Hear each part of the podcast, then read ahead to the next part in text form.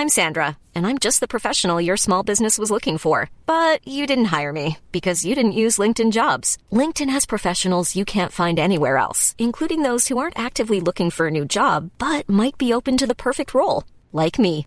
In a given month, over 70% of LinkedIn users don't visit other leading job sites. So if you're not looking on LinkedIn, you'll miss out on great candidates like Sandra. Start hiring professionals like a professional. Post your free job on linkedin.com/people today. Wow. Nice. Yeah. What you're hearing are the sounds of people everywhere putting on Bombas socks, underwear, and t-shirts made from absurdly soft materials that feel like plush clouds. Yeah, that plush. And the best part? For every item you purchase, Bombas donates another to someone facing homelessness. Bombas. Big comfort for everyone. Go to bombas.com slash ACAST and use code ACAST for 20% off your first purchase. That's bombas.com slash ACAST. Code ACAST. There's never been a faster or easier way to start your weight loss journey than with PlushCare. PlushCare accepts most insurance plans and gives you online access to board-certified physicians who can prescribe FDA-approved weight loss medications like Wegovy and Zepbound for those who qualify. Take charge of your health and speak with a board-certified physician about a weight loss plan that's right for you. Get started today at plushcare.com slash weight loss. That's plushcare.com slash weight loss. plushcare.com slash weight loss. Hi, and welcome back to How I Quit Alcohol. And today in the studio, I've got a special guest. Her name is Lucy Slater. Hi, Lucy. Hey, Thank you so much for coming in. you're welcome. So, Lucy lives about 20 minutes away from, from us here. She's in Millwillenbar. So, tell us a, a bit about your story with alcohol. Firstly, how long have you been sober for? Yeah, sure. Um, I have been sober for three years next week. Wow, congratulations. Yeah, which is quite amazing, really. Can you tell us about your, your journey with alcohol? hmm Of course. Um, so for me, uh, drinking started young, um, 13. Wow, same. hmm Um, when I first had alcohol, as well as pot. I smoked a lot of pot as well. Um, but alcohol was huge um, in my teenage years. Um, so yeah, 13 was when Wow. I started. And what brought that on? Was that just friends or what was the. Um, yeah, look, I, I think friends, uh, absolutely. I was surrounded by all of that. Um, but also, uh, it was part of my family. Um, I grew up with alcohol. I was surrounded by it. Yeah. Um, very normalized Yeah. in my family culture. Um, so for me, looking back, um, with all the work I've done, I can now see that I was very well prepped Yeah. um, to pick that pick that booze up. Yeah. Um, there was never any conversation around not really Yes. in yeah. my family. Did mum and dad know that you were drinking at that age, No. or it was the seat? Yeah, same. No, they didn't. Um, no, they didn't. Yeah, growing up in a small country town as well, that was the big thing. That's just what we all did. Yeah. and so I guess like me, you were probably you just sort of go into that, and it's just what happens. And Totally, it was totally normal. Yeah. And yeah, the small town thing. I think you know we had a sense of boredom, Yes. being restricted by being in a small town area. yeah, Um, yeah, so it just naturally happened. it's a hard thing when you're in a small country town and there is nothing to do really. That's when it happens. I think if it's boredom, once the boredom kicks in. Were you a sporty kid or anything like that? or- No, hated sport. See, yeah, I think I'm just going to keep my girls busy with sport, sport, sport, Yeah. sport. I know. Yeah. So tell me about where did it go? Where did it take you? The alcohol. Um, well, lots of places. Plenty of them um, very messy and dark. Um, You know, also fun. I mean, it was both sides for me. And I'd say that when I was a teenager, um, really, it, it was an escape from pain as well, uh, and a way to uh, numb myself from from things that were going on. So, you know, I guess it took me to a place where I didn't have to feel my feelings. Um, I didn't have to sit with myself. Uh, I could be in this other realm of Yeah. alcohol, yeah. um, which really took me away. So it took me to that place for sure. You know, there's still part of me that misses, and I think this was part of drinking. There's still part of me that misses that that real shot of intimacy we get when we have that couple of you know couple of drinks, and it's like it brings you temporarily closer to other people who are drinking with you. And I feel like that was part of why I did it was I was craving closeness and intimacy and the only way I knew how to possibly do it was through alcohol. Um, I've learnt different ways now, but um, back then, yes, it was probably part of my way of getting closer to people and having less kind of walls up because alcohol does dissolve those in a way. I totally understand because I feel that part of uh, my drinking was for connection, craving connection with family and friends. And it's, well, what I've found, I'm not sure, as you just said, you're not quite there yet, but I actually found it really quickly. I think it's to do with the work that Ash and I did on ourselves, but I feel I can connect way quicker and, and on a much deeper level where I mm-hmm. feel, well, half the time I'd connect with someone when I was pissed. And then I couldn't even remember what they said anyway Yes. the Yeah. next day. Yeah. So that's interesting. And then that was also embarrassing because you'd have to, re- and they'd be like, oh, yeah, didn't we, we went there last night? And I'm like, ah, yeah, mm-hmm. Yeah, yeah, and it, it, it's it's cheap, right? It's Yeah. a cheap intimacy It that we get on booze, well, that I got on booze. I can only you know speak my story, but um, yeah, it was a cheap kind of closeness and fix. It wasn't sustaining. Now I, I work on nourishing, long term, sustaining intimacy and connection. Absolutely. Yeah. And fantastic. It's so much more rewarding too, isn't So it? much. Tell me about Drunk Lucy. What's Drunk Oh, Lucy look like? ah, drunk Lucy. Gosh, three years ago, I'll have to remember that. Um, you know, life of the party, worked the room. Um, Yes. Yeah, loved that. Loved that side of it. Not going to lie about that. Um, you know, it gave me that boost, I guess. Um, so I'd talk to everyone. I'd flirt around. I was cheeky, you know, flirtatious for sure as well. Um, yeah, all sorts of stuff, but definitely way more extroverted than I actually really am. Um, yeah. It really masked my introvert. Um, I'm quite introverted, but I, I wouldn't have known that Yeah, a in lot my of us- drinking days. I always say that we're introverted extroverts. A lot of us biggest Yes. drinkers. That was me. yeah, very much so. So- So, yeah. So, what made you want to stop? Like, what? Sounds like you were having a, a wonderful time, connecting and flirting, and Well, that was the early days. Um, that was probably more when it was, you know, hadn't kind of worn me, worn me down yet, I guess. Mm-hmm. Um, so what made me stop was, um, oh, a combination of things. So kind of hit a rock bottom. I love rock bottom. Let's go there. Yeah, let's go there. All right. Hit it. Well, I've hit a few rock bottoms, but this was a rock bottom in my marriage in particular. Um, and we really, we were, were kind of in a, in a pretty dark place. And my husband went to see a therapist, um, had started seeing a therapist because for me, I was deep into kind of new age spiritual stuff at the time. Um, so I was like, I don't need that.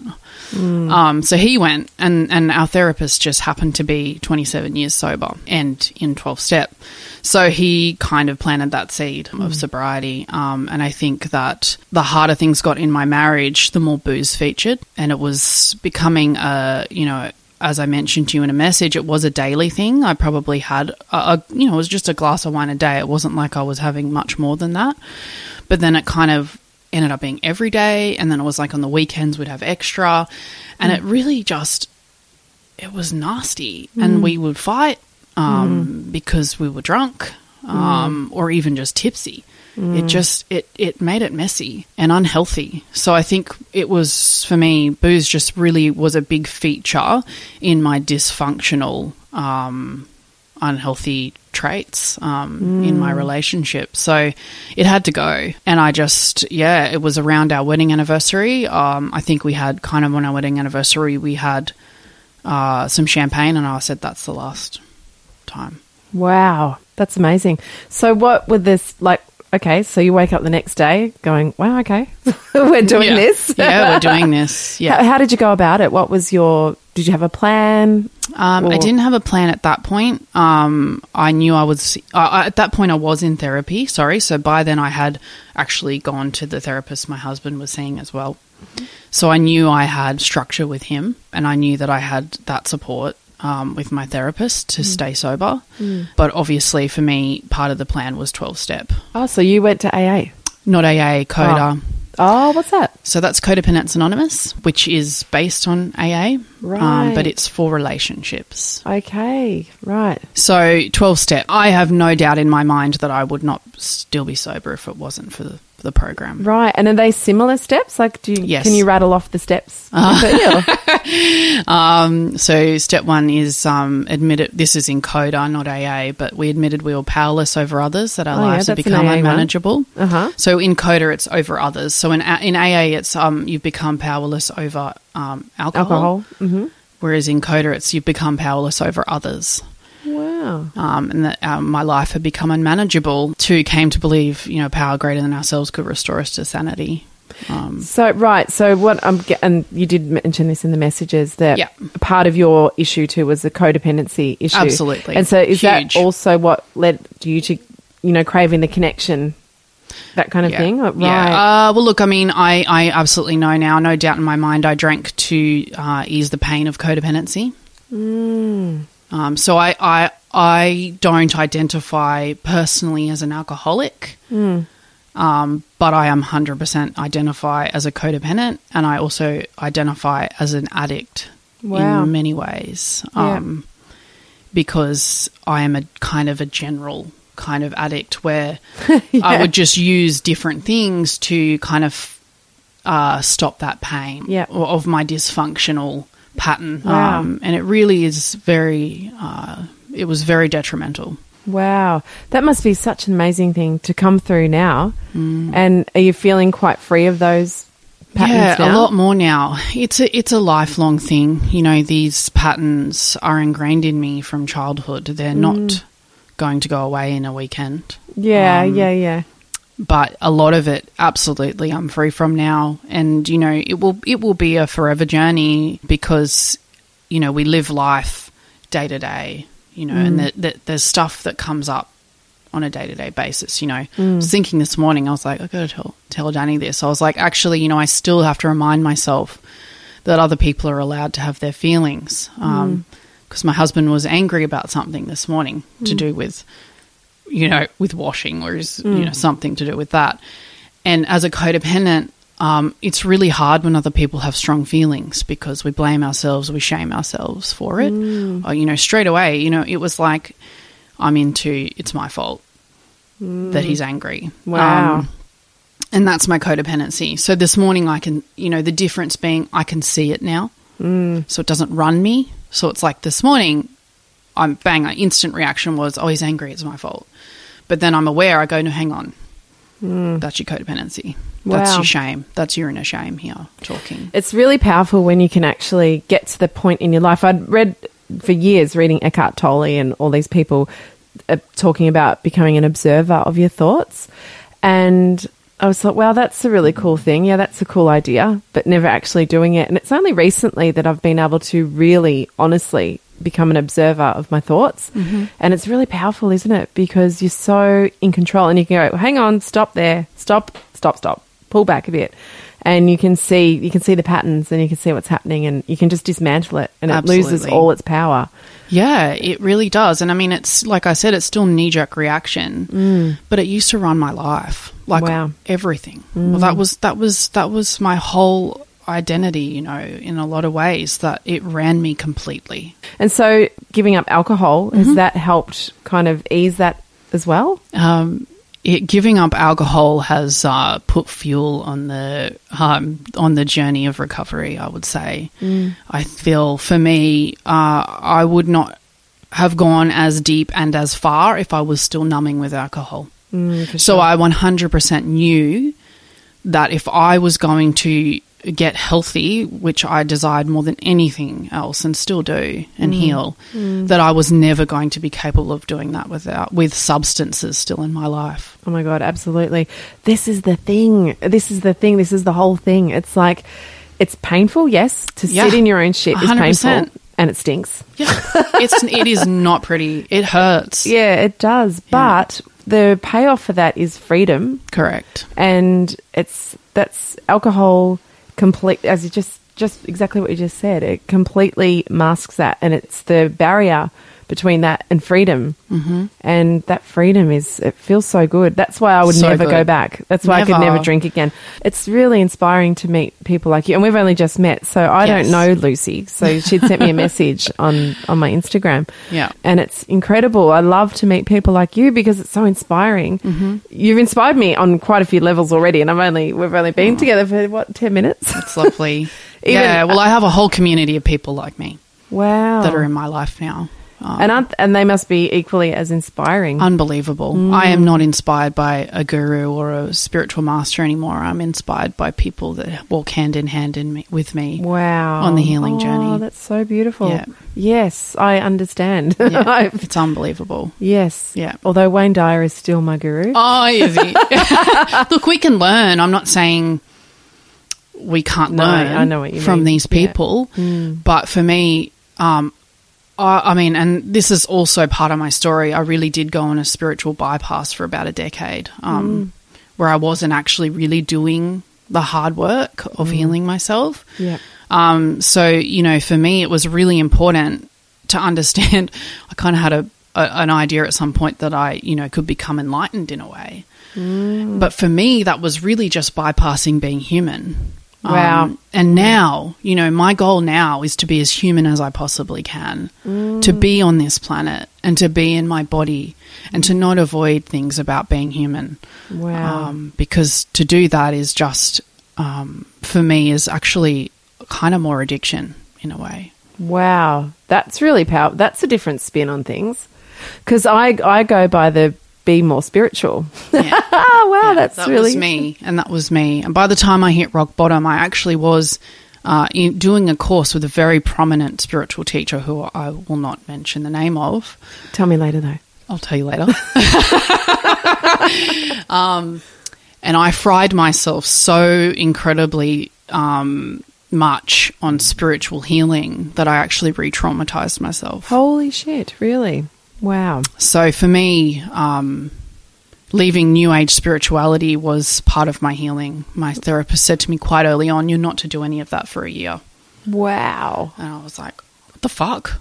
Uh, Yeah, yeah. What do you mean? I'm not going to do that for a year. He said, "Lucy, your reaction tells me everything." Oh my god. Wow, that's really interesting. Hmm. So, do you do like yoga and things like that? Or So I actually was a yoga teacher, so I've done that. Um, it, you know, I don't, I wouldn't ever say that yoga is not ever part of my life, um, but I really had to go into a different direction because, uh, for example, meditation um, for me was just leaving my body. Um, and avoiding my body, um, and so I actually had to stop meditating. Um, wow. because I was not really, I was high. How else can I put it? Meditation makes me high. But I always thought that was good. Yeah, and in a way it is. Like I, I'm not saying I would never do it again, but I had to have I have to have a period of time where I'm with myself and Hmm. I I'm not leaving the earth, you know. Yeah. Because when we go, you know, into our up there, right? This is where Hmm. we go when we meditate. We're going up into the we're connecting Hmm. upwards. When we connect upwards, we're not Grounded. Yeah. grounding's everything for me. Wow. Everything. Yeah. Wow. Everything now. It never used to be. Wow, that's really interesting. I've never ever heard that that take on things. So It's not a very common take. no, Especially around here. especially around the Byron Shire. Shh, better not tell anyone that I'm saying this, but yeah. But I was there. I was that person. yeah, I guess it also depends. Like anything, it's um, it's how far you go into something or, or what it's giving you. If it's Yeah. becoming an equal obsession, Exactly. I guess then that's not. And I can, as I said, I can only tell my story. And then being an addict means that I got addicted and I went, Mm. um, well, because I was so desperate, you know, Mm. and this comes from a beautiful place, right? It's not that it was coming from this awful place. And that's, I think, sometimes the misconception with addiction, right? You know, I, I was really wanting to go somewhere. I was really wanting to heal those wounds Mm. so desperately that I was going to do anything to do it. to do it. Um, and what that meant was it became, I, I kind of went too far. Um, and I do take responsibility for that. So, how does it look for you now? So, say something comes up, something painful that's Mm-hmm. From your past that you need to deal with.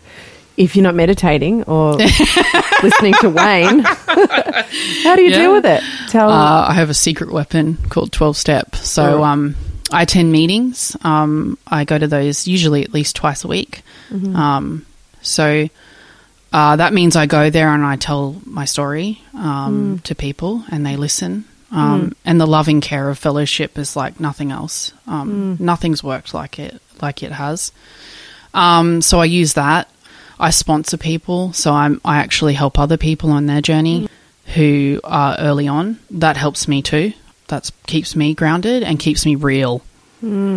Um, because it's you know it, it it's like I see other people struggle and I know that that's where I was. Um, and it's only through the work that I do and the connection that I keep that I am where I am now. You know, I could quite easily be be there myself. So it, it really keeps me humble and grounded. Um, and I'm also in therapy. wow. Is it energizing or is it exhausting? Depends on the day. Yeah, right. So you were saying earlier that another thing that inspired me about you was that you were just saying earlier that you've taken up surfing. Yeah. And you're how old were you when you 37. started? Yeah, so you're 37. You Yeah. started surfing at 37. Yeah, I did. Good on you. I know, right? I and and again, it wouldn't be possible without recovery, without the work I've done. Absolutely, yeah. Yeah. That's that's fantastic. And what? So what? I mean, what other gifts has it brought you? Because- Oh my gosh! So for me, and I was, I know I mentioned you th- to this to you in the message. It's like I live a, a life beyond my wildest dreams. You know, for me, it's like someone said to me quite early on: sobriety gives you everything that alcohol promises, and never. You know. Oh, yeah. That's uh, that's gold. So alcohol has a lot of promises that Can you it. say that again? Um, and go so- slow. I really love that. Okay. um, sobriety gives me everything that alcohol promises. wow, mm, that's powerful. I love that. Yeah. So, you know, um, alcohol promises um, feeling good, Yeah, feeling connected, Yeah. feeling, you know, amazing, confidence. confidence, um, belief in yourself. Um, it, it promises a lot of that and it, it gives it temporarily, but it Mm. never delivers. Sobriety delivers that to me. Yeah, absolutely. Oh, that is the best quote I think I've ever heard. That's really great because all of those things you think that's what you're getting from it, and it's not until you're a little way down the track that you can look back and go, "God, that was who was she? It was Who a big fat that?" lie. Alcohol is a big fat lie. Yeah. Oh, yeah. A big fat lie. absolutely. Yeah, that we buy into a Yeah. lot. Yeah. So before you quit drinking, um, was there any blockages that anything stopping you, holding you back from from quitting? I'm I'm getting a lot of messages from people saying I want to quit, but Oh my god, yeah, the social thing, right? yes, go please. Yeah, man. Like I, I have to say, for the first year, I, and I mean, I'm I'm always going to be honest about my journey. The first year was very painful, uh, particularly in social situations, and I think that's what holds a lot of people back, and you know what held me back. Um, and was very hard at the start. So it was like I'd go to a wedding or a party or whatever it was, and I would feel like an absolute dick, you know, like I'd feel like I was standing out. Like everyone was noticing that I wasn't drinking, everyone was taking note, and everyone was judging. And were they? Did No. you? No. Again, that was me, right? It's all me. Yeah. So that was what I was doing to myself. You know, you mm. what's wrong? I, I would have these inner, and this is the this is the hard thing. These inner voices that we have to hear when we stop drinking, mm. and they got loud when I stopped for that first mm. year in particular. that inner critic it just really loves to go crazy, doesn't That's it? That's nuts, man. And then you're Yeah. at that party and you're in a critic. I'd be like, what's wrong with you? Like, why can't you just be like everyone else? Why can't you just drink? Like, just be normal. Normal in inverted commas. Mm. And it really got loud. So that, that I think is definitely part of what stopped me. and when did that pass? When did that ease? Um, I, I mean, like I said, it was very loud for the first year, but I think after that it got easier. Uh, But also my interests shift. So it's like I don't. I used to want to go to parties and stuff because I'd want to get hammered, right? Or I'd want to get on the piss. So, but it'd be like I'd want to do that, but now I'm like I don't. I don't want to do that. Um, y- I'm more introverted than I realized, as I mentioned. You know, for me, it's about getting together and doing things that don't revolve around alcohol. Uh, and I do that more and more. So, you know, I still go to social things where people are drinking. I'm not ruled by it. Yeah. Um, the beautiful thing about introverted people is they've often got so many beautiful ideas and beautiful things to say. If they're allowed to sit in that silence and sit and be quiet, that's when all this amazing stuff usually comes up.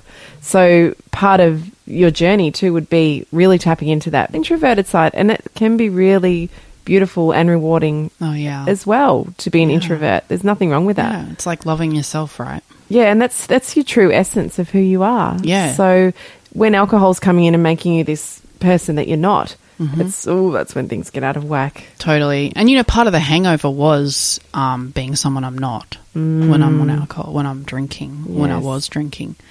And um, funnily enough, you know, I've worked out that part of the hangover uh, is often just from being in those situations that I'm not naturally okay with. Yeah. So even after getting sober, I can go to parties now and be around people drinking, and I actually get affected energetically, like where I'll feel a bit drunk. Oh yeah, I've got a friend that that, that happens to. Yeah. Yeah. we we can possibly call that codependence, but um, um, but then the next day I'd be like, oh my god, like I feel hungover, and I did not have a drop of alcohol. Yeah. So yeah, it wobbles me a lot. Wow. Wobbles me a lot, and that's still that doesn't happen anywhere near as much. But I would say to people in the early days, just be mindful of that. That you're going to be wobbled. Was there any moments where you got a bit wobbly and thought, "Stuff this, I'm I'm drinking," or Um, was there any big triggers? Uh, I mean, triggers again. It's the it's the Christmases, it's the birthdays. You know, Mm. And how did you get through? So if someone was Um, asking, I would you- call on my program on my fellowship. Anyone I know that is in um, twelve step, I would I would be able to talk to. Um, so I would speak or speak in meetings about it. I'd talk to people. I'm struggling. I'm going. You know, I'm I'm going to a Christmas party on the weekend, and I know that it's going to feel hard for me. And just um, being as able to say that out loud to a group of supportive people meant that I was able to get through it.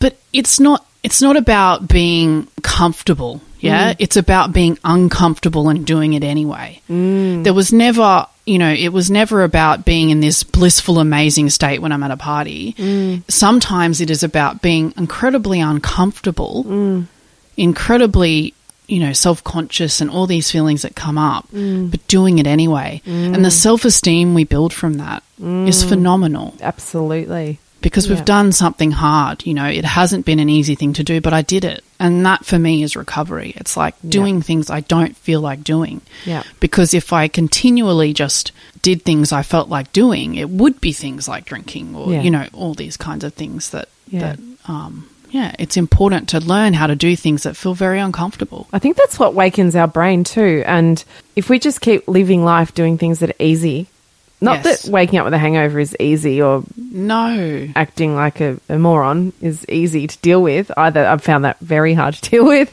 But if we just keep on living on what's easy and not leaning into our fears, I don't know how you grow as a person. Like what happens? You just keep digging this bigger hole. you don't grow No. and i tell you that from experience Yeah. Yes, it can be hard, but it's just so worth it. And I've So worth so much I could express that to people. oh my gosh right yeah That's my mission. That is my mission.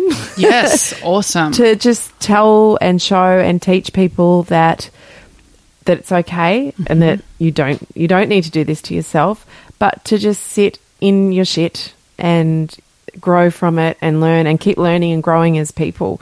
Yes. It's not for me this whole journey. I realized a couple of days ago because I thought it was all about quitting drinking, but it's not just about quitting drinking. It's about the whole growth that comes with it and who you can be or who you envisage yourself to be at the end of this life that we're Yes. in, you know, and I don't want to waste it. Obviously, you don't because you're doing man, all the hard I- work. You know, it was like I have always had it in me from a very young age that I wanted something more. Mm. That there was something more to this than what I was seeing in front of me and Mm. what I was living. yeah. And that's what I do now. Yeah.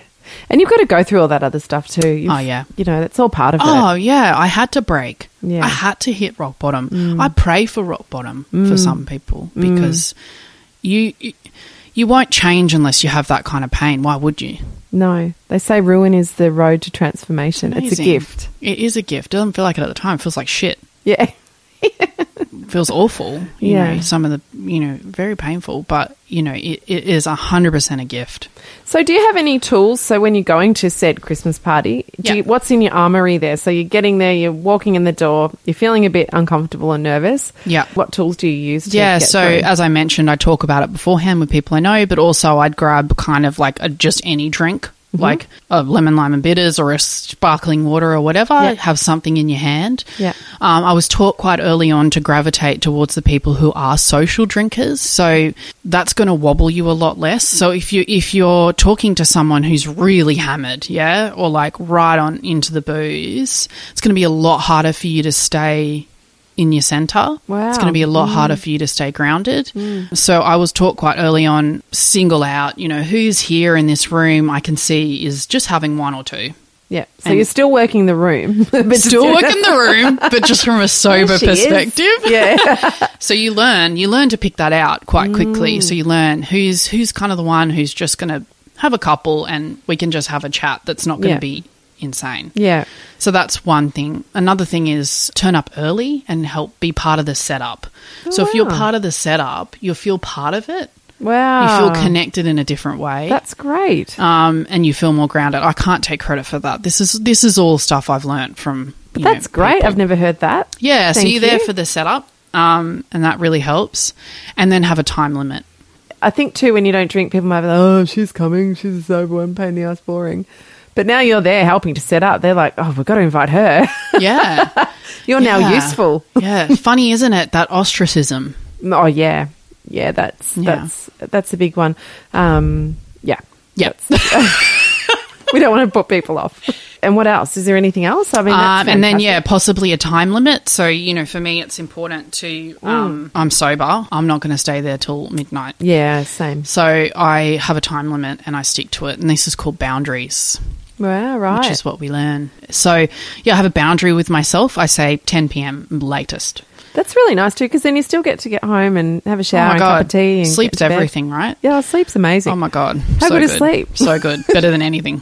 so particularly when you got kids. I Um, sleep so I, I'm not a great sleeper anyway, but I'm working on that. But Mm-hmm. I, I do. I just like getting up early. I love being up before the sun. And, Oh my gosh, like early in I think that's one of the things that keeps you going early in in sobriety is that um I would have these amazing moments where I'd wake up in the morning I'd be like I'm not hungover. yeah, yeah, yeah. Oh my god. Like how amazing that Mm. I went to a wedding last night yeah, and I've woken up and now I get to have another great day. I know it's another It great is an day. incredible gift. I know. I used to wake up when I was drinking, always at about three in the morning, and get that anxiety feeling. Yes, Oh the horrors God. I called it. Yeah, and then I could never go back to sleep, and so I'd be just dog tired all day and just sort of shaky and feel Yeah. so bad. Yeah. and then also worrying about what had transpired the night before or whatever. So that would just this big anxiety ball Mm-hmm. going throughout the day, and trying to function and uh, run a business was almost impossible. Oh, I don't know. It's crazy. Hey, once you get sober, you're like, how? Yeah, And how, why? how and why? Why? I know. There is another way. Yeah, yeah, absolutely. So, I look, I acknowledge that some of those times were, were fun and whatever, but Yes. this fun now that I'm having is so much more fun. It's like, you know, your life is something beautiful Mm. that you do not have to escape from. Yes, yes, You know, that that's my life now. It's Mm. something I've created um, and it's something I love and I don't need to escape from it. And that's Mm. not saying I don't have hard moments, yeah. Oh, absolutely, yeah, but I know how to deal with that when it happens. yeah, So, yeah. It's yeah. amazing how much insight you can gain too. Like this morning, I had something come up that was really bothering me, and I was feeling a bit anxious this morning. But I just thought, no, no, no, and I observed the thoughts. I did all that and completely flipped it. And then I was, went out into the beach and, you know, really got it clear in my head and did some mental exercises. And I, I, I could see the gifts in it as well. You know, what I was so upset about. I was like, no, no, this is an opportunity to do this, and this this is a gift here, and blah blah blah. And before, I just would have tripped out on that all day. Days, Exactly. weeks. It's like it affects you less, right? yeah. So it's like instead of it being a month, I'm now I have two days Yeah. maybe before i I'm able to pro. And I'm talking big stuff like Yeah. you know little things. It's a couple of hours, but Yeah. bigger things, you know, it'll affect me for you know a couple of days, a week tops. Mm. Um, and then I'm just uh, uh, like for me that's a, that's miraculous in itself. Like there is Mm. just so many things that are miraculous about living this life, but Mm. it's like you know it just amazes me even that I haven't had a drink for three years Yeah, it's is awesome. a miracle. Yeah, good on you. And I love the fact how you said that you've started surfing. I think that's Yeah. awesome. And it's I think I'm going to do the same. Yeah. so send me their it. number. I Who's it through? Um, her name's Boleyn, and she's Salty Girls. Um, Salty Girls. I Yeah, love that. surf school. Just she was a things. she's she used to compete, um, and she started to teach women and realized she loved it. So she's taught for a long time, um, and you know it, it's like I get to do this stuff because I'm sober, right? Yeah, because you wouldn't be doing it if you were hungover. It's just so much time that was taken up with the Yeah. with with alcohol. I know, isn't that amazing? I'm always amazed at that, like what I fit into a day. And I don't stop too. There's no Netflixing or anything like that for me, but Yeah. I don't stop, but I love it. And I'm just, you know, learning and, and Yes. doing this and doing that. And there is so much time. Oh my God. Where before I'd be lucky to, I remember when we were in Bali too, like waking up really hungry and I have to do like a, a meeting for my business or something. I'd either just cancel it, not do it, just Yes. not, just not You attend. flake, Yeah, right? a total flake. Yeah. oh, flaked all the time. Flaked everyone, Yeah, always. man, that's yeah, that's part of it. Yeah, but Yeah. there's there's no flaking now, which is good. Um, yeah, it's, just it's incredible. We do definitely get more reliable. Yeah. So if you could go back to thirteen year old Lucy and and just talk with her and sit with her, what would you say? Oh wow. I would talk to her about alcohol, you know, and I would actually speak about um, the reasons it's not good. Because I, I was never taught, as I said mentioned earlier, no one said that. Like no one, no one sat me down and said, "Hey, you know, alcohol can really affect your body and your mind. Um, you know, it means that you'll have um, even just the physical symptoms, but also you know the mental um, problems with depression and anxiety that will come up. You know, I would I'd talk about that uh, in a gentle way, not in a judgmental kind of shaming way, but in a gentle way. Um, and I would say you don't have to do this. Yeah, absolutely. Yeah. Yeah, and I just also was wondering too with your family because I know with with my family are big drinkers. Yes. um, they can be a bit of a trigger for me. For so, sure. and at first, um, the first year, particularly when I'd see them, I was really nervous about what they would think of me. Did you have a similar thing? Mm-hmm. yeah, absolutely. I really worried about what they'd think. And how are Um, they now with it? You know, it's funny with my family. It's uh, we don't talk about it. We kind of told everyone back at the start, you know, we're not drinking anymore, um, and they just kind of went, okay, you know, sort of like that. But there was never really a discussion. Are they around it. talkers? Are they big talkers? No, not really. I wouldn't say that. And so part of my healing has been learning to not get kind of external validation for what I'm doing on my path. Um, so I don't need to get permission or tell anyone why I'm choosing what I'm choosing. That's no one else's business, really, including my family. So I would, you know, for me, it was about uh, uh, boundaries, you know, around my that little seed, right? It's mm. like a little seed at the start mm. um, when we begin. And we have to protect that seed. And if that means not kind of having a conversation about it to keep yourself safe, then, you know, that's what needs to be done and Wow. is what I did. That's smart. Yeah, that's really smart. Actually, that's a great. That's a great metaphor too. Like just seeing as this sort of precious and fragile precious. little seed. Very precious. So mm. I'm, I choose what I tell who. So, you know, I come here and I talk to you about it today, but for example, I probably wouldn't share this talk with my family because they don't they don't want to know, quite Yeah. frankly. you know, like at the end of the day, and I guess it's important to talk about this because I know there are a lot of people out there with similar situations where their family they don't want to talk about that because mm. they want to be drinking and they want to be living. Mm. And when we're when we're sober, sometimes we can remind people that you know there's a different way, and that can be hard sometimes. Yeah, absolutely. I think I think that's why you don't get the invites to the parties as much anymore too, because people don't want to witness there for that that kind yeah, of stuff. Yeah, they have to look at themselves, right? Yeah, Um, that can be hard. So you know that therefore in turn.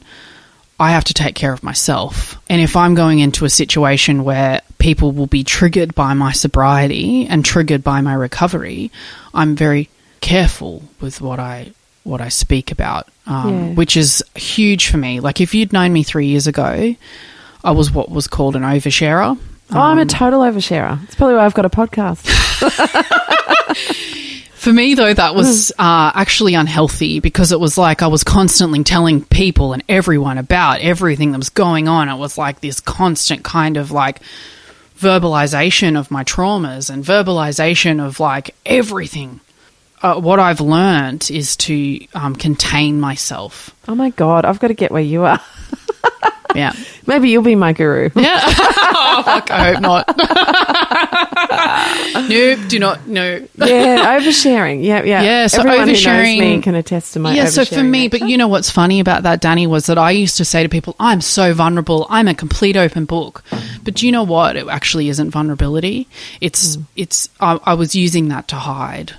Wow. If I just tell everyone all this stuff, they won't really see who I am. Oh wow, God, yes. You're good. Sorry. Hate to break it to you. But yeah, that, that was that was me. So I had to learn. Funnily enough, for me, recovery has not necessarily been learning to speak more. It's been learning to close my mouth more. Learning to speak less. Yeah. Well, that's interesting to start with the family too. And I often found, well, I found with my family, it was more in my head anyway than it was in Oh, theirs. yeah. I don't think they gave a shit Totally. whether I was, I mean, of course they wanted me probably to have a few drinks with them, but that's only momentary where they just, they just carry on with their business anyway. And they've actually been wonderfully supportive. yes, Um, that's awesome. yeah, my siblings. So that's really great. Yeah, that's really It's nice. funny how much we build things up in our own heads Totally. first, and it's not. We're our own worst enemy, right? Yeah, and our focus is so on ourselves. We're often so focused on ourselves that Yeah. we think that people are going to be thinking things that they're just not. No, they're, not. they're not. worried about they really, themselves. Oh, and it's funny. I now go to parties, and I've learned again. It's like keeping my mouth closed. At the start of sobriety, I felt this kind of obligation. I better tell everyone I'm not drinking. Yeah. But what I've learned is part of the trick or the secret weapon is to just not tell anyone. Oh, you can do that too, particularly really early on. Like until you get more pride, like more pride around I'm sober. Yeah. Early on, um, you don't have to tell anyone. You can get a, you know, a fizzy drink. Yeah, and what if someone said to you, um, "Oh, aren't you drinking?" What do you say? Um, no, I'm not. End of story. Yeah, there doesn't have to Do be. I owe big- anyone any more than that? Yeah. I don't. Yeah. Because it's my life. Yeah. Yeah. So you really, you just keep it light. You keep it simple. Yes. I mean, unless. I also have had times where, you know, in order to protect that beautiful seed, I can lie. Mm. like I'm on antibiotics or if that's what it takes, yeah. I'm 100%. Yeah, wow. And I'm not saying go and do that every single time, but if that's what it takes in those early days where Yeah. you're really shaky, Yeah. you know, we're talking the first, you know, month Yeah. or two, Yeah. um, which is really the the is the pressure point. That's that's the time where you're most likely Mm. to break, right? Yeah. So if it takes you lying Mm. for your own health and your sobriety, yeah, Fucking lie. fucking lie. I gotta go. My, my my therapist used to say, "Tell him Julia Gillard's coming for lunch."